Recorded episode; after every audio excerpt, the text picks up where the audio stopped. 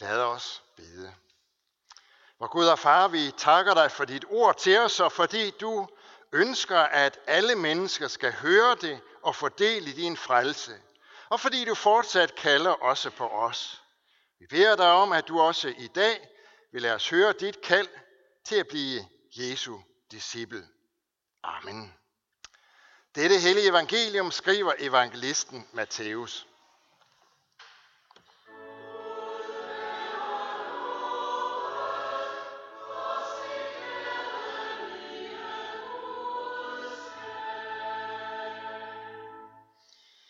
De 11 disciple gik til Galilea, til det bjerg, hvor Jesus havde sat dem stævne. Og da de så ham, tilbad de ham, men nogen tvivlede. Og Jesus kom hen og talte til dem og sagde, mig er givet al magt i himlen og på jorden. Gå derfor hen og gør alle folkeslagene til mine disciple, i det I døber dem, i faderens og søndens og helligåndens navn. Og i det lærer dem at holde alt det, som jeg har befalet jer. Og se, jeg er med jer alle dage ind til verdens ende. Amen. Jesus har sat sine disciple stævne en sommersøndag i juni i Herning Kirke, eller en forårsdag på et bjerg i Galilea, sådan som vi hørte om det her i evangeliet. Er der nogen sammenhæng mellem de to ting? Ja, det er der i høj grad. Det er der, fordi den Jesus, som vi hører om i evangeliet, han er ikke bare en fortidig størrelse. Han er ikke bare en mand, som levede for 2000 år siden, hvor han gik omkring her på jorden og gjorde en række mærkelige ting. Nej, ham, som havde sat sine disciple stævne på et bjerg i den nordlige del af Israel, han er sprællevende også i dag.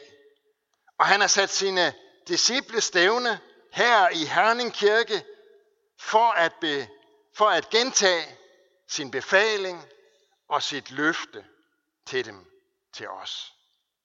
Den befaling og det løfte, som han første gang gav til de 11, som han havde i sin tid sat stævne på øh, et bjerg der i Galilea. Jesus var korsfæstet langfredag. Han var blevet lagt i en grav, for han var død. Stendød. Der var simpelthen der var ikke øh, gnist af liv i ham. Derfor blev han begravet, ligesom alle andre. Men påskemorgen blev han levende igen. Påskemorgen vandt han livet. Gud oprejste ham fra de døde. Og siden den dag har han været så levende som nogen anden. Og det skal vi huske på. Det er han altså også i dag. Han er lige så levende som dig og mig. Efter opstandelsen, så havde Jesus mødt sine disciple i Jerusalem, mens de sad forskræmte inde bag ikke bare lukkede døre, men ligefrem låste døre. Det havde været kaotiske dage for dem. Flere gange havde Jesus mødt dem, og han havde ved en af de lejligheder sat dem stævne på øh, toppen af et bjerg i Galilea. Aftalt med dem, sagt til dem, vi skal mødes der. De skulle forlade byen, de skulle drage nordpå til deres hjemmeegn, den egen, hvor de havde tilbragt så mange timer sammen med Jesus med at gå rundt om Genesrets sø og, og, og lignende. Af en eller anden grund, så husker de den her aftale, som de har lavet med Jesus, om at mødes i Galilea. Af en eller anden grund, så husker de. Der var ellers så meget andet, som de ikke huskede i de dage. Og det er ikke så sært, når vi tænker på, hvordan de har haft det. Matthæus han øh, antyder jo en lille smule om, hvordan det har været fat med de her disciple, når han skriver, at da de kom til bjerget og så Jesus, så, så tilbad de.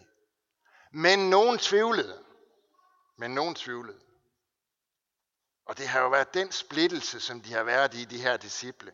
Det er den splittelse, der har været i deres sind. De ville så gerne tro Jesus. De ville så gerne være lydige mod ham. De ville gerne så leve tæt sammen med ham.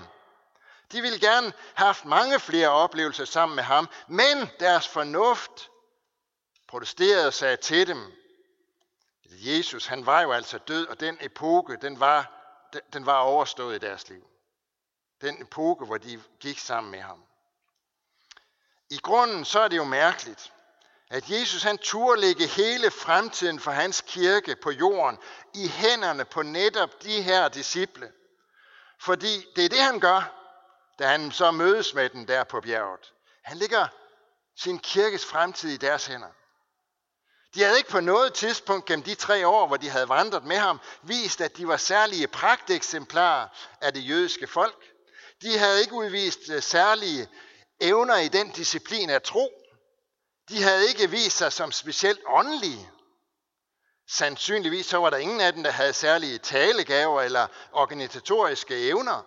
Det var jævne folk, som igennem tre år, hvor de, altså de tre år, hvor de havde fulgtes med Jesus, med mellemrum også havde svigtet, og som stadigvæk altså var plaget af tvivl. Men der var én ting, der var alligevel én ting, som gjorde dem anderledes end alle andre. De var Jesu disciple. Det var det, der gjorde forskellen. At de var Jesu disciple, det betød, at Jesus han havde kaldt på dem. Kaldt dem til at følge sig. Og de havde valgt at følge kaldet. Det var det alene, der gjorde dem til disciplen. Og der har vi altså det ene af ellerne, nemlig lydigheden. Discipleskab har også med lydighed at gøre. Nu har Jesus så sat dem stævne, og han mødes med dem. De ser ham for sidste gang fra deres øjne her på jorden. Som nævnt, så overlader Jesus den kristne kirkes fremtid i deres hænder. Her, værsgo. Han gør det ved at give dem en befaling og et løfte. Befalingen lyder, gå derfor hen og gør alle folkeslag til mine disciple, i det I døber dem, og i det I lærer dem at holde alt det, som jeg befalte. Vi kalder det jo for, vi hører den så tit, vi kalder det for dåbsbefalingen. Vi kunne også kalde det for missionsbefaling eller disciplebefalingen. For dåben er kun den ene side af sagen, og det forstod disciplene godt, for ellers så havde der slet ikke været nogen kristen kirke i dag. Når Jesus giver dem denne mægtige befaling, så begrunder han også, hvorfor de, hvorfor de skal gøre sådan. Mig er givet al magt i himlen og på jorden, siger han. Og det er begrundelsen. Gå derfor hen og gør alle folkeslag til mine disciple. Hvorfor?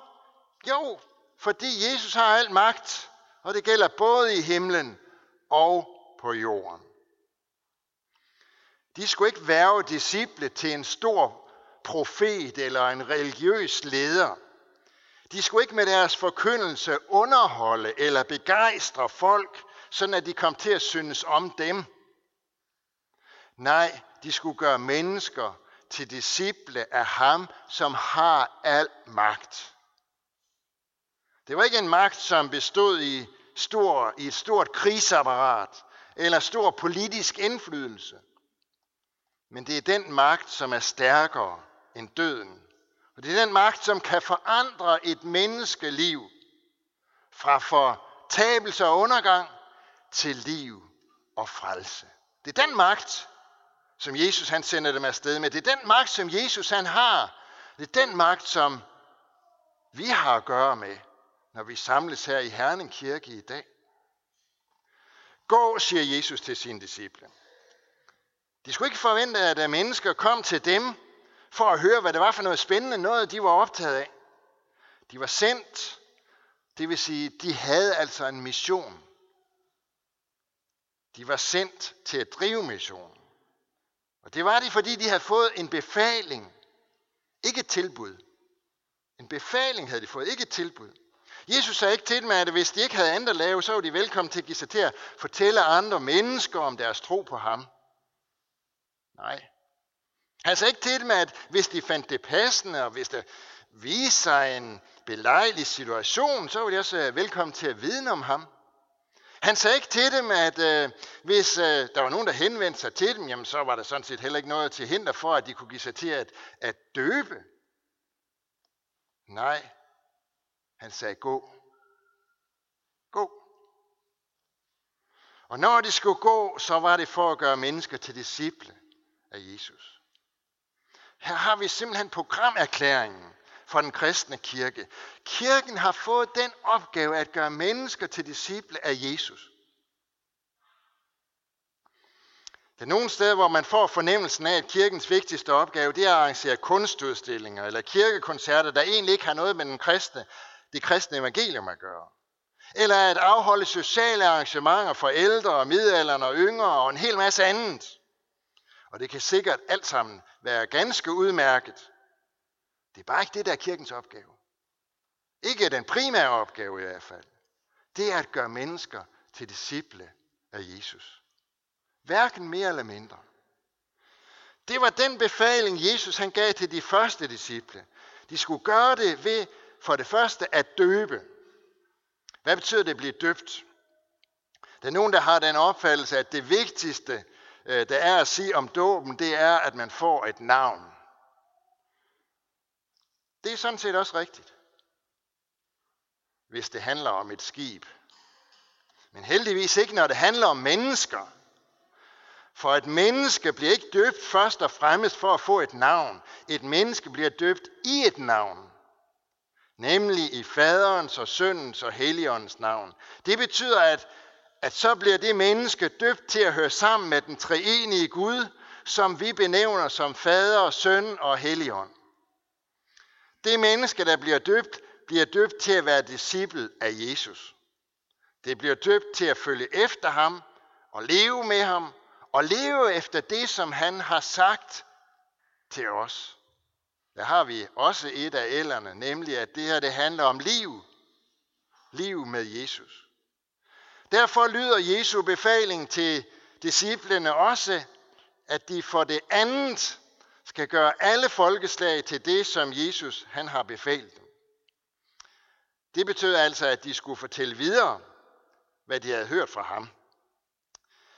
I hvert fald to af de disciple, som den dag stod og hørte på, at Jesus han gav dem den her befaling, de tog hans ord så alvorligt, at de simpelthen gav sig til at skrive ned, hvad de havde oplevet med Jesus. De skrev simpelthen et evangelium, og en tredje af dem fik sin marker, nemlig Markus, til at skrive. Nogle af disciplene tog tilbage til Jerusalem for at døbe og lære om Jesus der. Andre fik med tiden deres opgaver helt andre steder. Johannes hører vi om, at han ender sine dage på øen Patmos ude i Middelhavet. Sandsynligvis har han inden den tid været biskop i Efesus. Og Peter, han kom til Rom og var biskop der. Sådan kan vi følge dem, om at dem evangeliets udbredelse. De gik på Jesu befaling, men de gik, alene, men de gik ikke alene på det. De havde jo også fået hans løfte, som vi sang det lige før. Jeg er med jer alle dage ind til verdens ende. Det løfte fortæller os, at alt det her, det er ikke kun noget, som havde med de første disciple at gøre. Befalingen er ikke noget, som hører fortiden til, for endnu er vi ikke kommet til enden. Jeg er med jer alle der ind til, ind til verdens ende. Derfor kan vi regne med, at Jesus er stadig med sine disciple. Fordi han lever i dag. Fordi han er en virkelighed i dag. Fordi han er til stede her i Herning Kirke i dag. En mand, som er død for knap 2.000 år siden, kan jo ikke være med nogen. Og sådan et løfte, det er ikke noget værd, hvis manden for lang tid siden er død. Men Jesus er ikke længere død. Han lever. Og i dag har han sat sin disciples stævne her i Herning Kirke. Han har gjort det for at gentage sin befaling til de første disciple, og han har gjort det for at gentage sit løfte. Det, som er vores opgave som hans disciple, det er stadig at gøre andre til disciple af ham. Og der, det er dagsordenen for enhver kristen. Det er dagsordenen for den kristne kirke. For kirken er mennesker. Den kristne kirke består af Jesu disciple. Sådan har det været fra apostlenes dage. Og selvom vi har sat mange ting i systemer, byråkratiseret mange ting, så er det faktisk ikke anderledes i dag. De første disciple fik ikke besked på at gå ud og, og, og bygge kirker. Det var ikke det, som Jesus han gav den besked om. De fik besked på at gå hen og gøre til disciple. For kirken er ikke andet end disciple. Derfor er denne befaling, som altså også gælder for os, helt afgørende for, hvor meget kirke vi har lige her hos os, og hvor meget kirke vi vil have her hos os. Der, hvor der er mennesker, der er og vil være Jesu disciple, og gå hen og gøre andre mennesker til disciple af ham, der er kirken. Der var der ikke længere er nogen, der vil tage Jesu befaling alvorligt og være hans disciple og gøre andre til disciple. Der er der heller ikke nogen kristen kirke.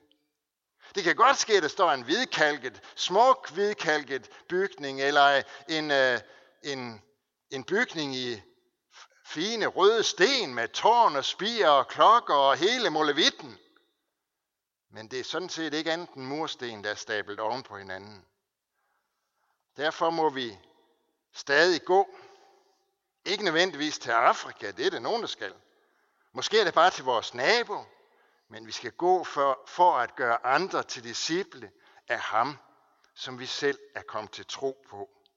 Og så lad os huske, at vi skal ikke gå i egen kraft. Det var det her med det tredje hel. Der var også et løfte. Vi skal gå på hans løfte, for han har lovet os, at når vi går i hans navn, så er han med os hver eneste dag. At være disciple handler altså om liv. At ham, som vi er disciple af, han lever, og at vi skal leve. At være disciple handler også om lydighed, at høre hans kald og være lydig mod hans befaling. Og at være disciple handler om et løfte, at gå på hans løfte og med hans opbakning. Så er det egentlig slet ikke så dårligt at være disciple. Heller ikke selvom vi skriver 2022. Amen.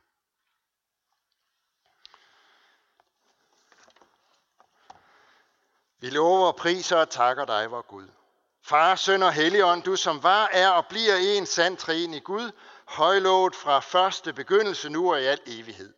Vi takker dig for dit ord til os og for din kirke på jorden. Vi beder for din menighed her ved Herning Kirke. Lad ordet bær frugt og bevar os i troen på dig og forny os i håbet om dit komme.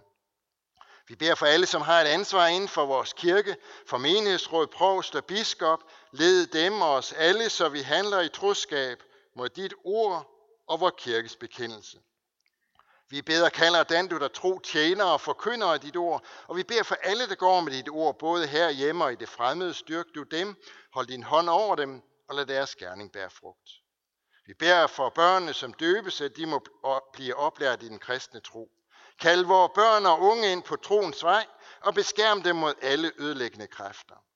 Vi beder for alt sandt folkeligt og kirkeligt arbejde. Vi beder for det kirkelige børnearbejde. Udrust du lederne og velsign du det. Vi beder for vores hjem, vores kære. Velsign både ægte folk og enlige til at leve efter din vilje og gode ordning. Vi beder for alle, der er sat til at styre vort land, for vores dronning og hele hendes hus, for regering og folketing, for alle, der er betroet et ansvar i stat, region og kommune. Led dem, så de forvalter deres ansvar ret.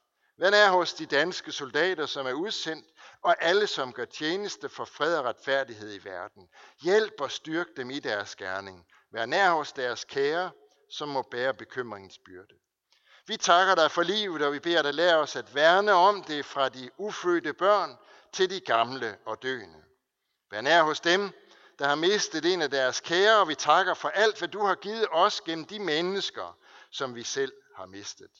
Vi beder også om, at du vil være nær hos alle, som er ensomme, Vær med de syge, de som er i fængsel, de som ikke har noget sted at være. Lær os at kende vort ansvar for dem, der lider nød. Alle disse bønder overgiver vi til dig, her, og så takker vi dig, fordi vi ved, at du allerede har hørt vores bøn. Amen.